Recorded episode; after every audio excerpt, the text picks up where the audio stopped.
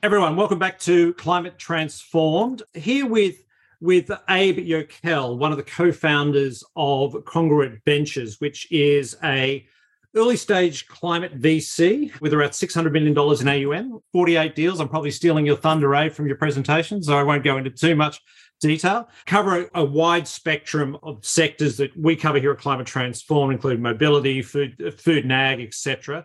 I'll get you to dive in with a presentation in just a, just a second. But everybody, again, Q&A functionality at the bottom of the screen. Please utilize that. Abe's got a presentation which will probably go for about 25 minutes or so. And then we can dive into a bit of Q&A. But Abe, you're in San Francisco currently, correct? I am. Perfect. Tell me a little bit about you and how you got to Congruent Ventures. How did you meet Josh, your co-founder? Tell us a little bit about what got you in that seat today. Maybe Josh made me his co-founder. So I, Abe Yokell, co-founder of Congruent Ventures, as Paul just mentioned. I've been doing climate venture now for coming up on 19 years, which is a little frightening. We used to call it clean tech. Actually, when I started, we used to call it nothing. It was a, a conglomeration of a bunch of industries that nobody wanted to name. And uh, eventually we all threw it into a bucket and called it clean tech, which was a poor name as well. So I was 13 years at a large venture fund that was clean tech specific out of Boston. Opened up our Sand Hill office when the mainstream venture community decided that climate or clean tech at the time would be interesting to invest in in 2006 through 2008. It all blew up. I stuck it out for a long time with my my friends at my former firm, and then in 2016, 2017 my co-founder Josh Posmentier, who at the time was at Prelude Ventures, reached out to help form what is now Congruent. The idea was to help reboot the capital stack, hence the title of the presentation I'm going to run through. There was almost no investment going on at the earliest stages of capital formation in that kind of 14 to 16, 17 timeframe.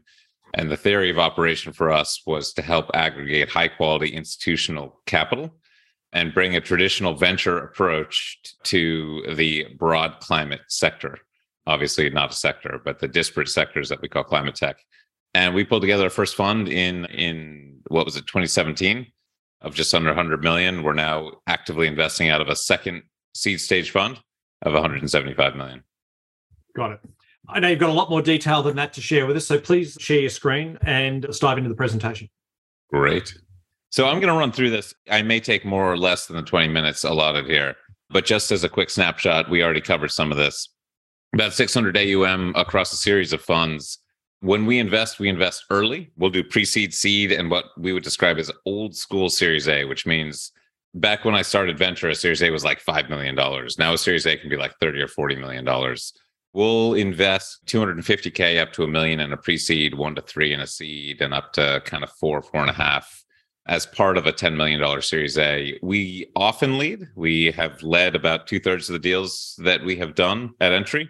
We're first institutional capital in just under 80% of the investments we make. We're also very happy to follow. So it, uh, it sounds like I'm speaking out of both sides of my mouth, but the reality is, is that climate is a collective action problem. We need a really healthy ecosystem to support us. We're, we love it when there are other high quality leads that come into this space we we measure a kind of a loose metric we call capital catalyzed. It, the theory of operation here is how much capital have we been partially responsible for bringing in either alongside us or behind us?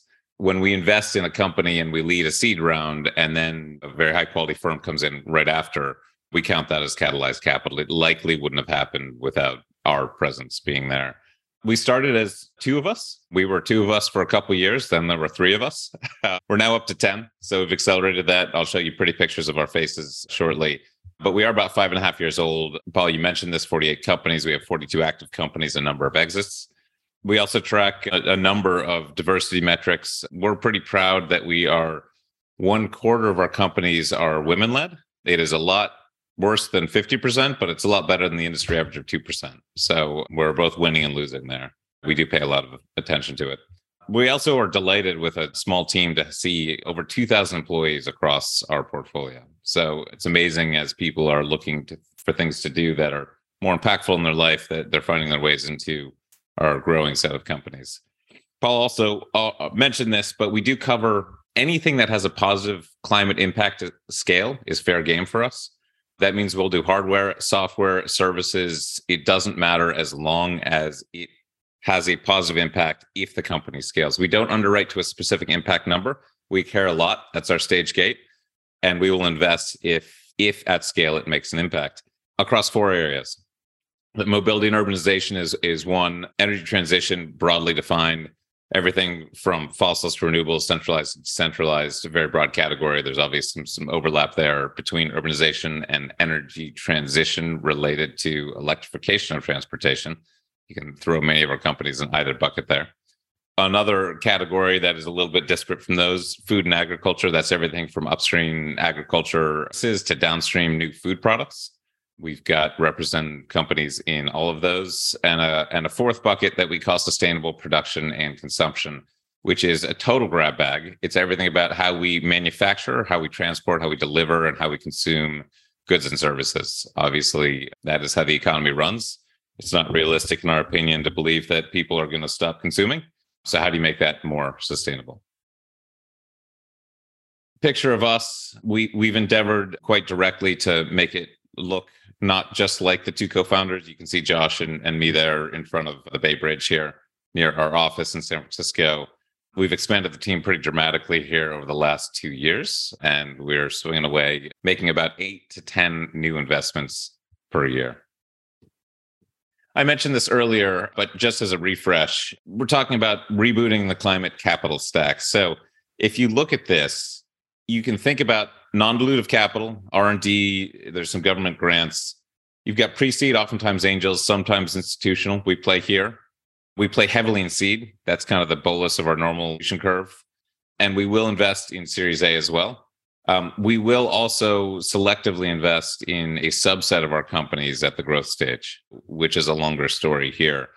As we think through this, and I'm going to come back to this later in the presentation, pre-seed is actually getting a fair bit of love over the last couple years. Seed is also getting a bit of love. Series A right now, there aren't that many dedicated funds that are focused on kind of Series A to B.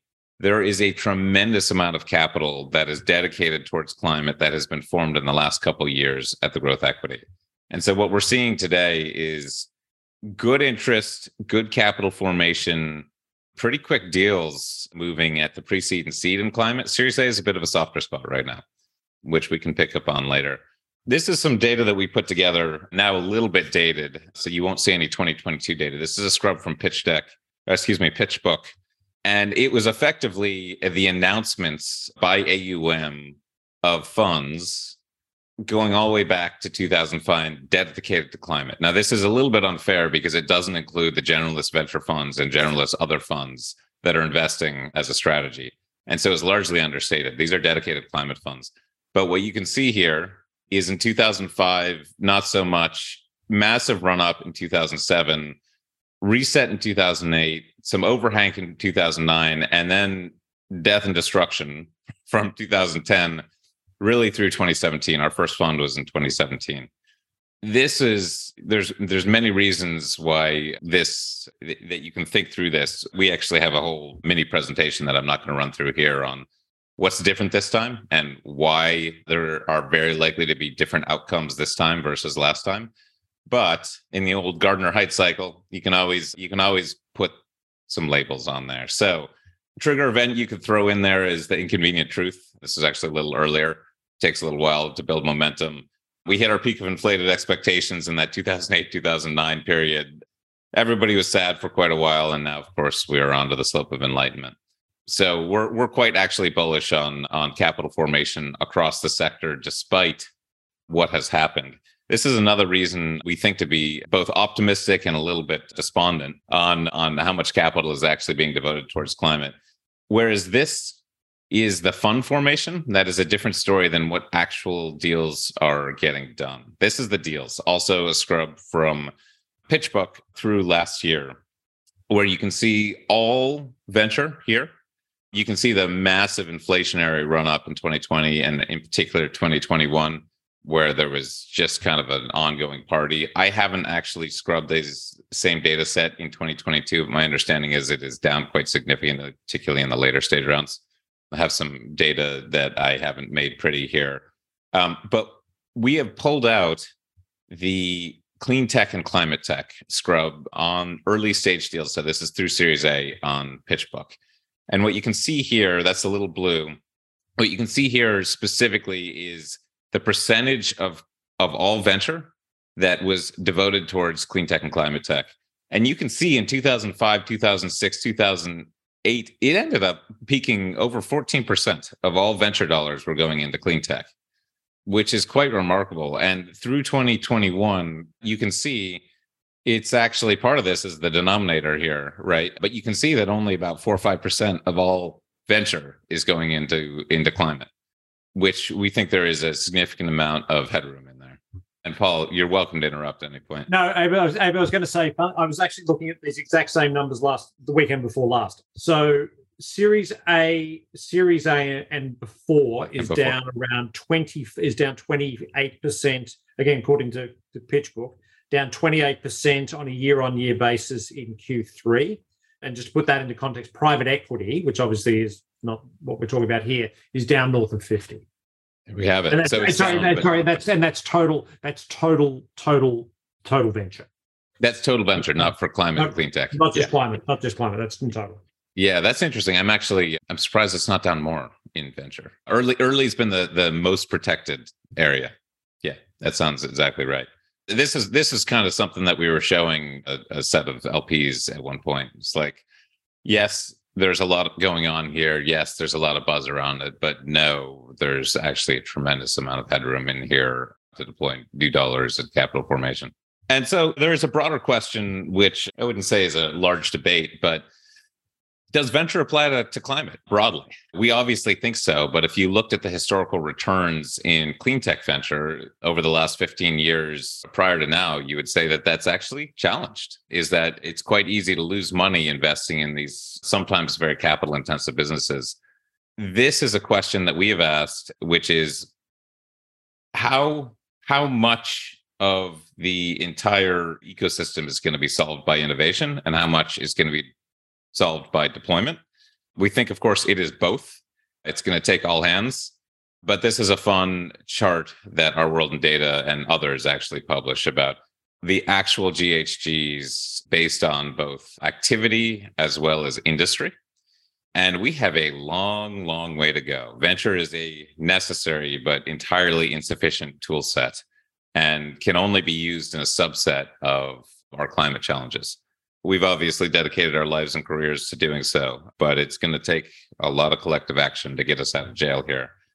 And of course, this is not our work. This is IPCC's. This is their mm-hmm. April update. But this is always one that I enjoyed staring at. If you can see this on the right, we can get there. This is the cost per ton of CO2 abated. This is our baseline emissions. And if you look at this, you can see the zero line. There's some low hanging fruit here, right? This all should be falling out of bed easy if the economic system were a perfect beast, which it is not. And all of these actually cost a lot of money. You can get a lot, a lot of the way there, but you can't get all the way there unless you're paying an egregious amount per ton. This has a not arbitrary, but $250 a ton here to get us completely out of jail over some long time period. So that's always a nice visual. You can see exactly the implications here to get us into the negative territory, as we know, you've got to have some direct air capture, which in today's tech stack is largely out of the money.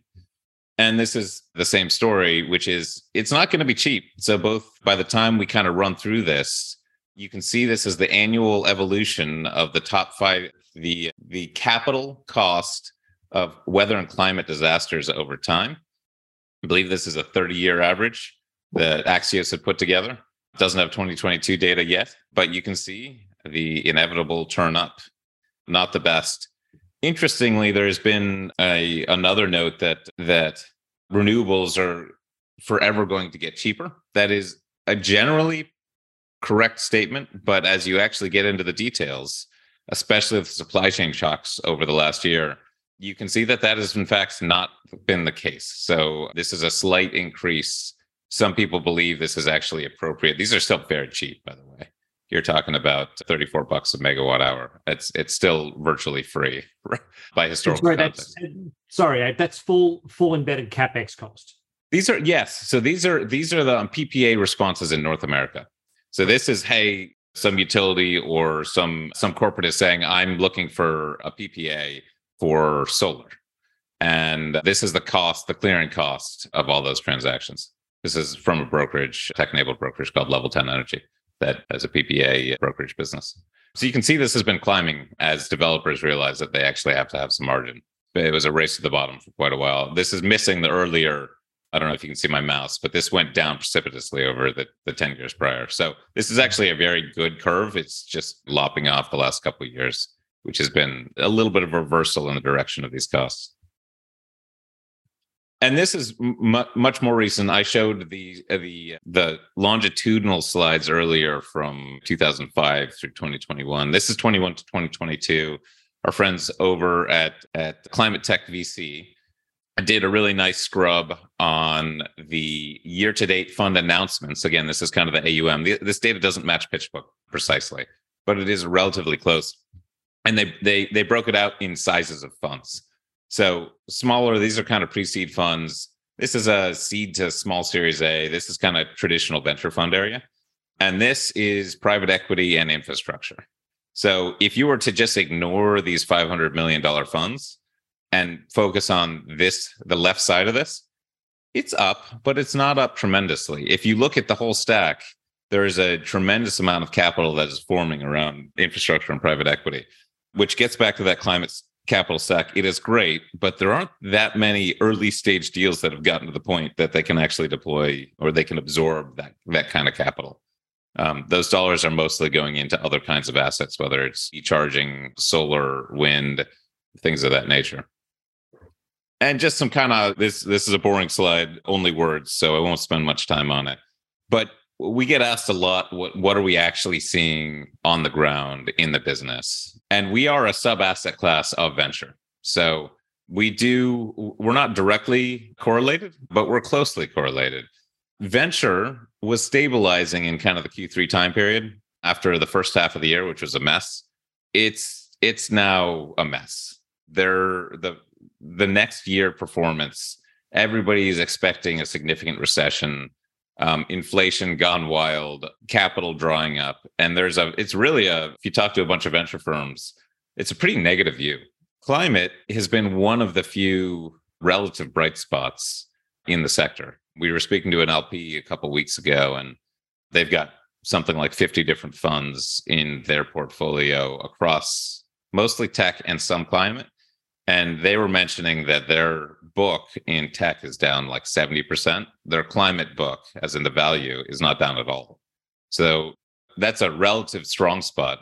Our explanation isn't just that climate is outperforming. The real explanation in my mind is that the climate capital stack, the ecosystem is so young. We never had the run up, with a couple exceptions. We didn't have these $3 billion valuations. And so in the correction, they haven't come back down to earth because they never made it into orbit in the first place. So while that is a very good thing because it is quite destructive to have values ride up and then down for a variety of reasons, the reason it didn't ride down is because it never rode all the way up. In, in our general opinion, there are some exceptions to that. The Inflation Reduction Act in the US is a really big deal. I've got one last visual on that, so I'm going to come back to that. And that has catalyzed some more interest just broadly in the sector we are still seeing valuations remain relatively rational despite this outperformance. I would say that if the if the economy and the venture industry were still humming, I'm not sure that would be the case. But from our perspective, valuations remain rational. There are always some differences to the positive or to the negative. Uh, and it is not a fun environment to raise capital, but it all seems to be functioning still this is something I anonymized a, a, a, slide that we put together for our LPs. This is a bit of a strange one, but what we measured across a series of our portfolio companies was the level of impact from the Inflation Reduction Act and the current fair market value. This is our book value of companies. I obviously deleted names. What you'll see here is a couple companies that are doing quite well. You can see the large bubbles that aren't really affected by the Inflation Reduction Act, but you can see a ton of companies. A lot of these doesn't mean necessarily mean these are bad. It just means they're held at cost. These smaller bubbles. That means that we've recently invested. We have a huge number of companies that are going to see a huge tailwind from the Inflation Reduction Act. When we invest, we never expect or expected to see any true additional subsidies of any way or in any structure come into the market. We invest expecting that unit economics will be standalone on existing policies. And so this is all just gravy. There's going to be, in our opinion, a massive explosion of company performance, not for another 12 to 18 months, but if you actually kind of follow the bouncing ball on the Inflation Reduction Act, there are incentives that really start kicking in that you can actually use 18 to 24 months post passage. This is between IRS guidance on, on the way tax equity is structured. It's on supply chain domestic content. It's on labor labor law and the additional incentives you get through adhering labor. So there's a lot in here that's really going to show up over time. So even without the Inflation Reduction Act, we were quite bullish. The markets were acting quite rationally with it, we're really delighted to see actually the tailwinds. We still have not seen massive exits to recycle cap, recycle capital back to mm. LPs to get them excited to come back into the sector to make us feel like the flywheel is truly spinning. It's likely another couple years before we see that happen. And I've got some backup slides if we need them, but that's the summary. Perfect, Dave. Thank you so much. But where do we start? Okay, so I want to sort of talk a little bit about where I think there's there will be natural pushback to one of, one of your statements about the rationality of, valuation, the the fact that that climate has held up so well in the face of. I hate the expression nuclear winter for tech VC, but let's face it, if you, well, I'll just for full disclosure, we have seven seven families who we work with, and every one of them has money with Tiger Global. Mm-hmm. Right, so enough. Yeah, that's we know the problems. We know the problems there. But man, let's. I want to talk. Let's talk talk about this. Sort of frame this in terms of, of a macro framework, right? So, if I look at the outlook for climate VC in 2023 and beyond, right? Well, particularly for 2023, I see two competing and very and very strong, strongly competing head and tailwinds. One, the tailwinds you just mentioned it. It's it's it's IRA. It's it's it's the under it's the the the growth rates that we're seeing. Where I think we're current what you said six percent of six percent of equity, six percent of equity is going into climate tech at the moment, or six percent of VC going into climate tech, something like that. The bull story we know, right? That's that's straightforward. But at the end of the day, whether you've invested in public market public market equivalents, it's been very hard for climate climate tech, public private venture, right, to decouple from the Armageddon that's been growth that's been growth equity and and, and generic venture, right? Throw throw the we, if we were having this conversation three weeks ago, it would have been bad. Throw in FTX and the and the slew of crypto bankruptcies you've got right now, and it's even it's multiples worse, right? Talk a bit about those competing headwinds and how you're thinking about deploying capital. And more importantly, how on the back foot are you going into 2023 of letting valuation come to you? Yeah, it is interesting. Each one of these, so uh, I'm going to keep refreshing this kind of capital stack discussion. When I started in venture, there wasn't as much specialization there wasn't a seed stage, there wasn't an A stage. There was there was kind of early stage and maybe like growth stage, maybe growth. But mostly people did venture. Over the last particularly 5 but really 10 years, each stage of capital has specialized. The funds have specialized, not always, but often. They will have a kind of a specific entry point. And those entry points they change a lot. Kind of the the ebbs and flows change a lot depending on the time scales that you can expect an exit. When there's a lot of momentum in the late stage or in the in the in the public markets, for example, there's a window that a lot of growth investors can just shove capital into and hit momentum. I'm a I'm a terrible momentum investor to be honest. I, I recognize that a long time ago. Is I'm I'm too fundamental space focused, and that's people can make great returns for their LPs in those strategies, but you need the right window and you need a relatively short time constant to actually get in and get out. And nobody knows when the when the, the party stops and so on on late stage investing.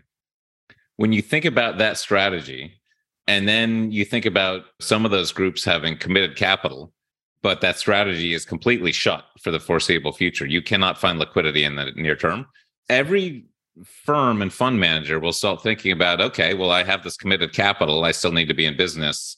Where can i go? And, and frankly it's a smaller check to write for an earlier stage company and for equivalent ownership right? And so what has happened in my opinion is that the capital uh, from a lot of these later stage groups whether they were doing b that's all shifted a bit earlier. So what's happening is is that it's a lot of the capital is getting shoved into kind of that seed to series a and like small Series A. Uh, whereas before, those groups might have been doing like a Series B and Series C. So that's one aspect. It has kept kind of the early stage where we always hit the entry button. Like our entry point is always early. It's kept that area relatively healthy. If capital formation at the fund level really stops or slows significantly, it's not going to stop. It really slows significantly over the next 12 to 18 months. That's going to slow as well the way that our funds, any fund is structured is there's typically a three to five year investment period. It's oftentimes the greater of time or when you're through your investment reserves. And so if you slow down investing, you can live out a longer time frame on your fund cycle, which is likely to happen, I think, writ large over the course of the next 12 to 18 months. Everybody was expecting it to happen 12 months ago. It hasn't. The fund formation has been coming. So that's kind of the broad story. There is a separate story, which is fund formation, specifically in climate, which is what I pulled up earlier. That has been, it's such a small por- portion of asset allocators' worlds. We're in the middle of a lot of these conversations. We have some some of the largest institutions in the world. Actually, I think we we have something like two trillion dollars worth of assets across our LPs. Obviously, not to us, but that's their their AUM broadly. Which, sorry, that's sorry, that's across all strategies. Yeah, yeah, yeah. Exactly. That's Across all, all strategies. All, right. So some very large LPs that have that have come in. And it, it's been quite fascinating because they they're all trying to figure out climate. They have very little capital exposed to climate, and they're all trying to figure out rational ways to get exposure. It's usually not the venture asset allocators, it is the broad asset allocators. They are thinking about, I have a climate's going to be a thing for 20, 30 years. There are going to be returns. How do I seek alpha? How do I actually get positive exposure to climate? And a lot of them have ended up circling venture. Many have also started circling kind of that infrastructure raised by large name brand firms. Yeah, I think, and I think, and I think the infrastructure side of things that's that's the low hanging fruit, right? Because if you combine if you combine an interest an interest rate environment where where yield is as attractive as it's been in twenty years, because suddenly we've gone from the previous decade where you had this what I call a flat risk curve, where sovereign bonds yielded you X, but mezzanine finance only yielded you a little bit more than X, right? And yeah. now what you have is you have this really steep curve where you get paid to take risk, right? So whether it's whether it's infrastructure project, re- renewable infrastructure projects, pipelines, this sort of stuff, the yields on this stuff are really really attractive, and you can deploy, as your chart showed before, five hundred million dollars, a billion dollars worth of capital. I think it was so. I think that was Sophie's Sophie's chart that That's right. um, we showed. Yeah. So if CPP wants to see if CPP wants to deploy capital, if PIF wants to deploy capital, if Temasek wants to deploy capital, they can go off and give and write a check to TPG or Macquarie or any That's of right. these guys and do put a billion dollars to work with really good yields in really short order. What you guys do, it's it takes longer. It's it's it's it's probably it's certainly more. I'd argue it's certainly more intensive in terms of the the diligence process and the like. Because if you're giving if you're partnering with BP, Shell, and Siemens, right, you, you've got you can deploy capital quickly. And again, again, I think you're getting this point. There are there are this this notion that there is this this free for all of money that's going into the climate space. It's just rubbish. It's just not it's just not accurate, right?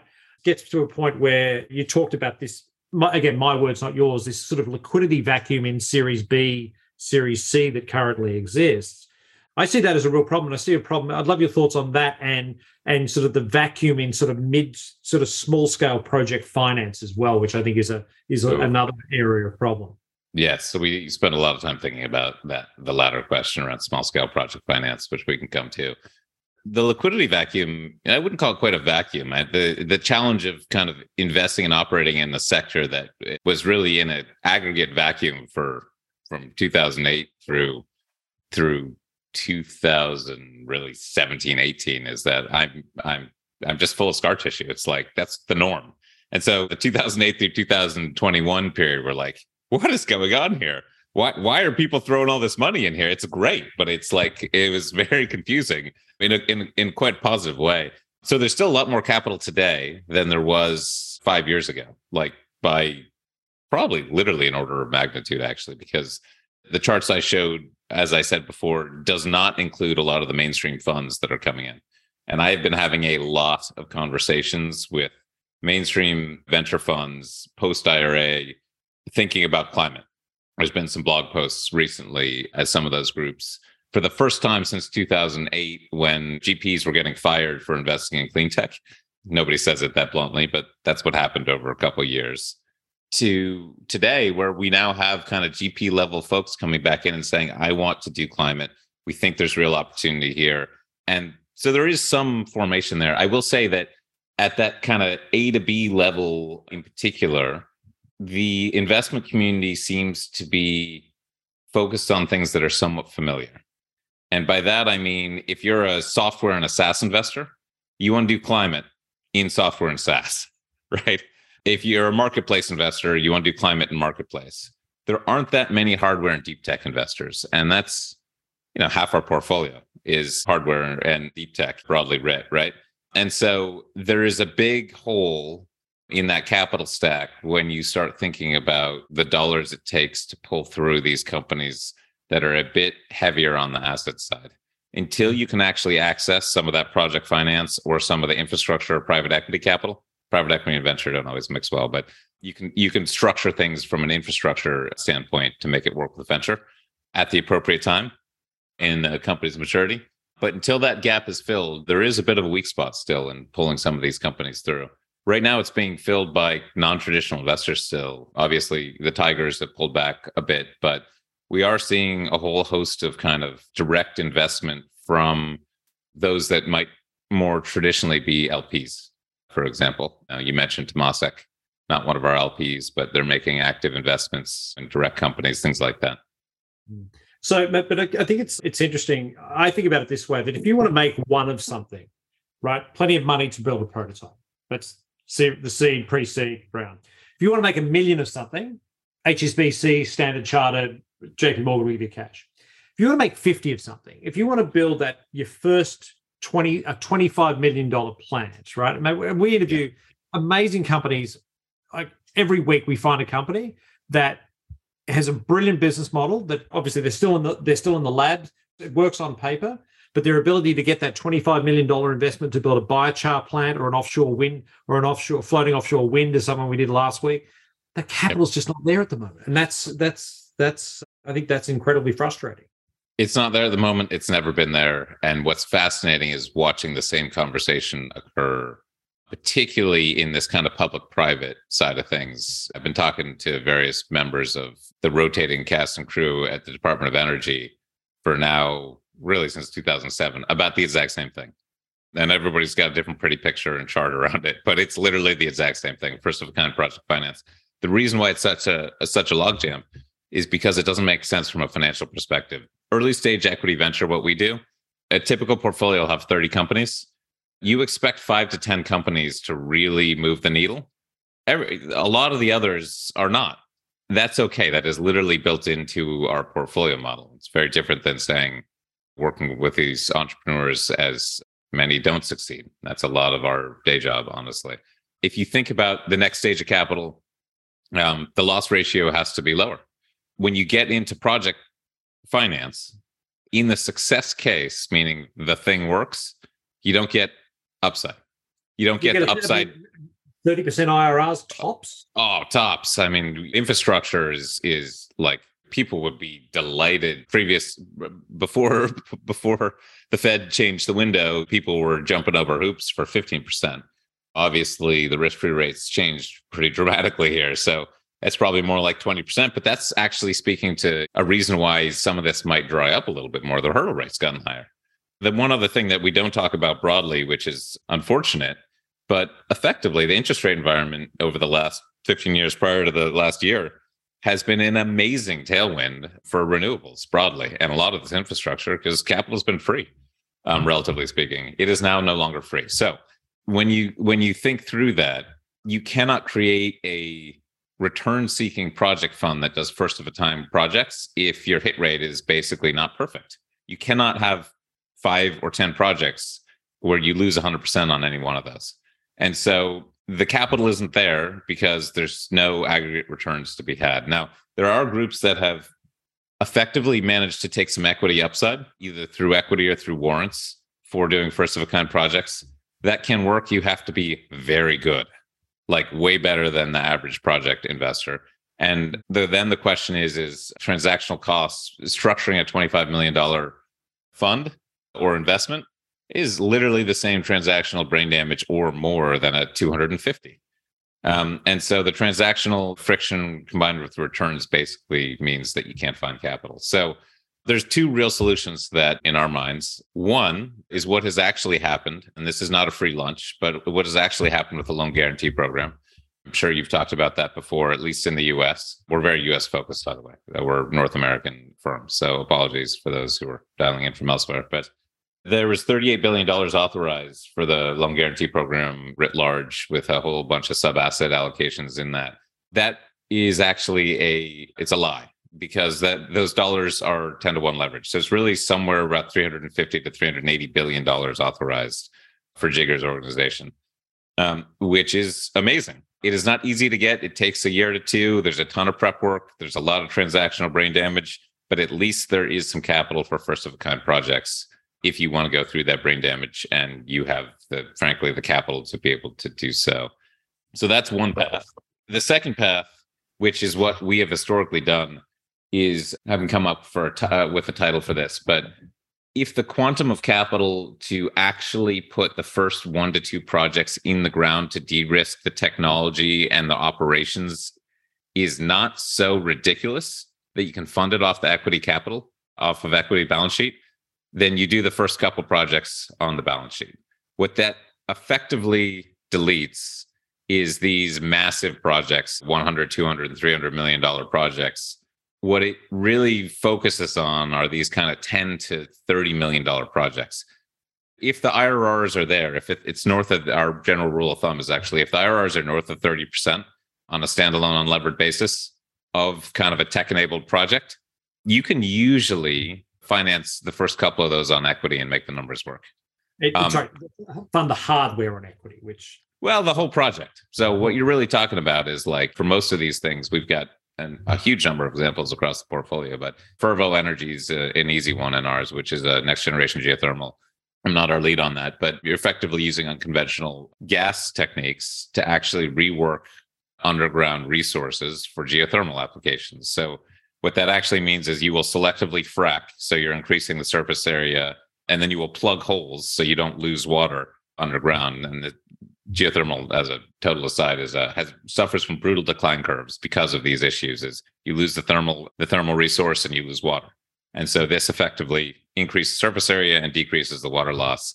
Those are projects. They're they're tens of millions of dollars to put in the ground in that case, they recently raised what was it, 100 and I'm going to get the numbers wrong, 130 million dollars in equity capital that it, that will fund the first couple projects. And then over time, as those are successful, you can back leverage them. You can sell sell them off into SPVs. There are many ways that that are pretty linear once you've got these things up and running. With a stable cash flow, they've signed. I don't know what the public number is. A lot of PPAs, so they've got stable, high quality credit off takers. They just have to build the project once they do so, they can find some much cheaper capital in the form of infrastructure capital or project capital. But the first couple projects are all equity. Interesting. But so, go, so go, going back to your, your question about interest rates, right? Because the Excel spreadsheets are a wonderful thing, right? So if you've got a if you've got a zero interest rate, then the for, the the value of your forward cash flow is effectively infinite, right? Hence hence hence frothy hence frothy valuations, right? Yep. Historically, again, very broad sweeping statement here. The death knell of companies, well, the initial death knell was a down round, right? Talk about talk about look, this it is it is it is undeniable that 2023 in in venture in the aggregate is going to be littered with down rounds. Now, whether they become systemic for companies, that will be on an idiosyncratic basis. But talk a little bit about the prospect of down rounds in particular sectors I think one one sector you, you mentioned SaaS before, carbon accounting. Carbon accounting software is a little bit of a four-letter word at the moment, so there's a pros, there's potential there. But if you talk a little bit about a eh, sectors that could be susceptible to down rounds, and b what gets you interested in a down round going forward? Oh, down rounds. Oh, well, structurally, we should unpack a little bit of the down round discussion and why they're so toxic, which is if you're in venture, becomes more obvious. If you're outside of venture, it's really esoteric. So, the way that standard, even company friendly set of preferred investment docs, so the actual security that any venture firm purchases, there are always provisions in there called anti dilution provisions. There's a couple different flavors of those those provisions are triggered anytime a new security, so a share price, is issued at a lower price than what you as a preferred investor pay for it. The net effect of that is it doesn't keep the investors whole, but it does give the investors a bit of extra love when a down round is suffered at the expense of the common shareholders. And so just to put that uh, fine point on it, a you know founding CEO at the series C might have 15, 20% of a company on the cap table. If they then go for a series C1 or something like that, and it's a down round, well, they may go from 15 to like 3%, depending on how much capital is raised to the pre money valuation. It's different in every case. And so what you end up with is an out of the money set of shares with a lot less ownership. And the stock advice that we give is you got to take your lumps right? If you got to capitalize your company, cash is king. You got you do what you need to do. If you have a, a friendly set of investors and there is some value, they will oftentimes waive those anti-dilution rights. It's still quite dilutive, but you can waive them. You need usually the majority of all the preferred to do so. It's different in every company. But the net effect is just incredibly demotivating. So that's actually the problem. When we invest in these early stage companies, what we are doing is literally sometimes just giving two people in a room with a dog money. And that's it. If that team is demotivated and the kind of the the emotional contract is broken that there's going to be increasing value for what they're doing, then many people will continue in a especially in a downturn will continue to take the paycheck. They're done. The company's done. It's not always the case. And you can structure around it. You can re-incentivize the the employees, but it is quite hard. And so that is something that we pay a lot of attention to. There are very few areas that we will do a down round and invest into at the earliest stage. It is different when you get critical mass. So if you're if you've if you've raised $50 million at a billion valuation and you have to reset to raise 100 at 500, you're going to be fine. If the company's got critical mass, if it's shipping product, if it's got a larger stable team that's more institutional versus just backing some founders at the earliest stage that can work but that's not our strategy. So there are groups that are growth investors that are quite good at that and there is value there. It's not what we do. Got it. Got it got it got it. But again the issue though is and, and again so what that's obviously you participating in companies that you hadn't invested in before right? right? But clearly, you've got 42 companies with skin in the game, and let's hope that none of them have to go through this. But let's assume in 2023, one or two have to, right? Is it idiosyncratic about how you handle the deal, or are you going to be there because you are supporting of them? How does it differ if they're already portfolio companies? Yeah, it is. It is idiosyncratic. We we really endeavor to support our companies. Our our resources to invest in those companies in those scenarios are not like a late stage fund. And so we do our best to try to support those companies, but oftentimes we don't have enough capital in our in our fund strategy to actually support them if they're burning a lot of money. If it's an earlier stage company that is just needs to buy some more time, that's a different story. Th- those are easier to support. Um, right, and, there's pivot opportunity. Obviously, if there's a pivot opportunity in that as well, they, these are all things that come into come into yeah. Into, yeah, we are. I mean, there is a you know, kind of advice going around, which is applied differently to different companies. On make sure that you are being responsible with the capital that you are spending. Sometimes, for even a healthy company, that means that you need to pare down headcount by 15, 20 percent And that's brutal. And those are people, those are employees. But the perspective there is if you don't do that, then everybody might disappear. And so uh, that is both stock advice, but it is also being applied more specifically. And that is going around. Got Let's elevate the conversation a little bit into sort of more interesting, more happier things. Of your four major sectors, opportunity, opportunity sets in mobility and urbanization. What's what's something that's sort of super exciting for you?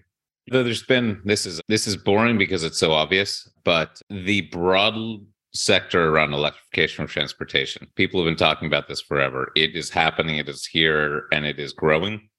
And in particular, fleet electrification we think is just going to be on a ridiculous tear over the course of the next three to four years and we're at the very very early innings of that so we we had made an investment in the formation round in a company called Amply Power um, that was effectively software enabled charging management so they would actually come in and deliver the charging infrastructure and manage it to make sure that the fuel savings effectively the electron savings existed when you dealt with demand meters back to a really strong entrepreneur who had actually been doing that for behind the meter energy storage. And that ended up getting sold off last year in a quite successful exit, actually. A, it was a very happy return. And the company's having a lot of fun actually with, with a deeper balance sheet behind them.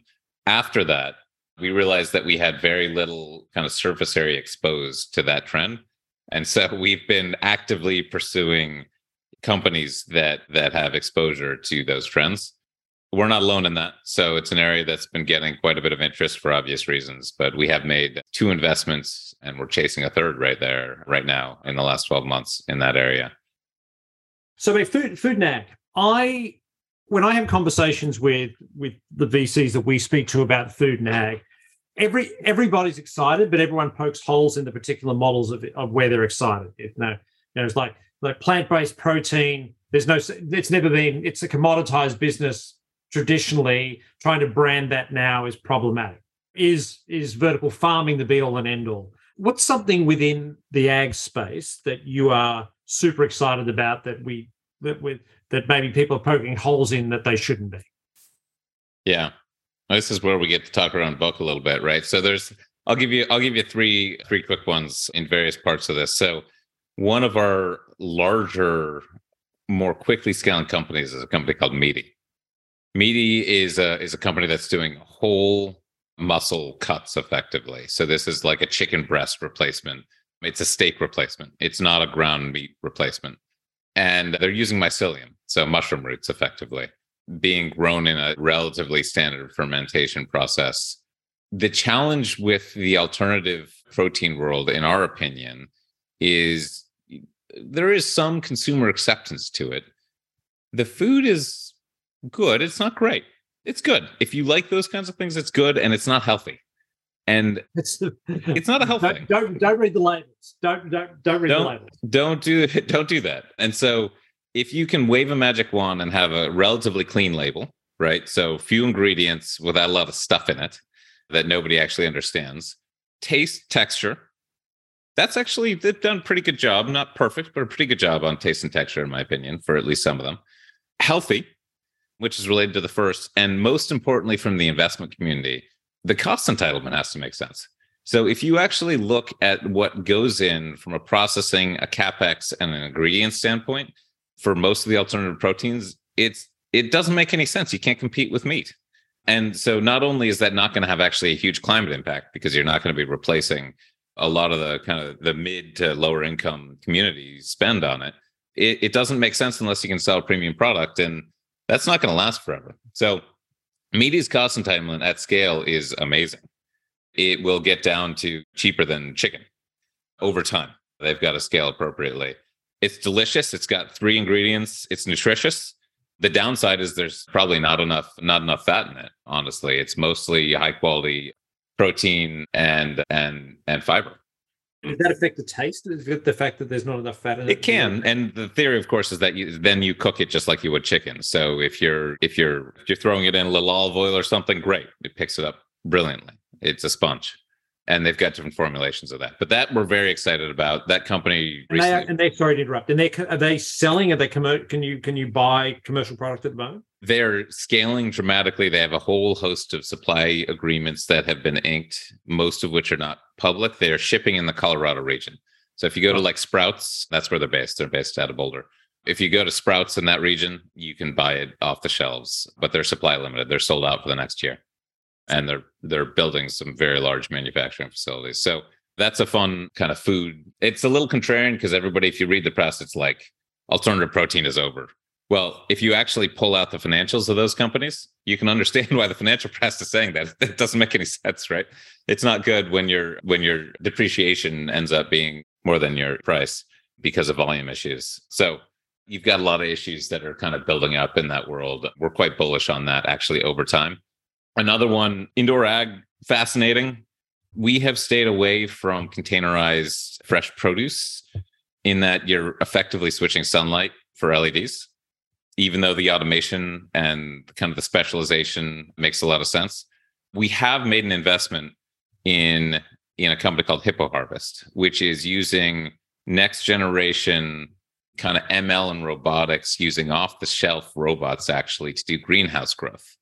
And we're really excited about that. They've taken a very practical approach to just focusing on the cost of growth and we think it's pretty linear for them to get to the cost of field grown leafy greens, non organic leafy greens using their approach. And that one's quite exciting. They're going to have some fun announcements in the first half of next year related to all of that as well. So that's using sunlight still and some supplemental LEDs, but this is greenhouse optimization, not as much of a controlled environment as a as a as a warehouse or a container, but still a lot easier to control than field grown. Got it. Maybe again, I said I wish I had two hours. We, we are running out of time. Just quickly, uh, in terms of energy, one thing in energy transition and something that is hard in the hard to abate bucket, right? What are, sure. what are things that are sort of interesting there for you? Oh, man. I'll try to be quick since I think we are running out of time. There's a lot in the energy transition bucket. One of the fun ones is the, the thought that we have a company called Leap, which is effectively a, a API interconnect level, if you will, for distributed energy resources to play into the wholesale power markets. I don't want to spend too much time on that because it's very esoteric, but there are a bunch of wholesale markets that are economic participants effectively in, in balancing supply and demand in real time. Historically speaking, small assets have not been included in those. And so it's actually quite the kind of bureaucratic and technical and telemetry bridge to take like an EV charger and bring it into that market and Leap so is doing basically that. turning this into a consumer product. So your, your EV charger at home, etc. It's actually more folks. They're they're B two B to C more so than anything else. So they might mm-hmm. ink a deal with Tesla, for example, where Tesla then uses all of its resources and dispatches using their API into the wholesale energy market in California ISO. So they've got a they've got a whole host of companies that have signed up there, which is super fun. We were kind of first seed dollars into that. There was another one that you you poked at. Oh, hard to abate. Oh man. I mean, we've done there. We have a lot in any in any portfolio. We will do like five companies that are like double bank shot hard that we wouldn't do 30 of, but we're really excited about. We've stayed away from kind of the traditional ways to do direct air capture. We have recently made an investment in a company that does ocean capture effectively. That's a company called Ebb Carbon. We have a, an investment in a um, micro fusion company called Avalanche Energy. That's quite fascinating as well. We've looked at a lot of steel. We haven't made any investments in kind of green steel. Would love to actually do something there. Same for cement and concrete. We've looked at a whole host and have not been able to pull the trigger. So those those go into that story that I mentioned before, which is venture is a necessary but not sufficient tool there are only a few of those companies in those hard to abate sectors that actually make sense for venture, in our opinion. Yeah, no, I hear you, mate. And it's companies like obviously Brimstone. We're we're trying to we're trying to do an interview. We get Brimstone on the next next month to, interview them as well. Let's do this again. I think we left a lot on the table, so uh, let's get you back in the new year and for an update. But everyone, this will be up on climatetransform.com by probably by Thursday. Abe, thank you so much. This is this is an awesome conversation. Thank you. Appreciate being on.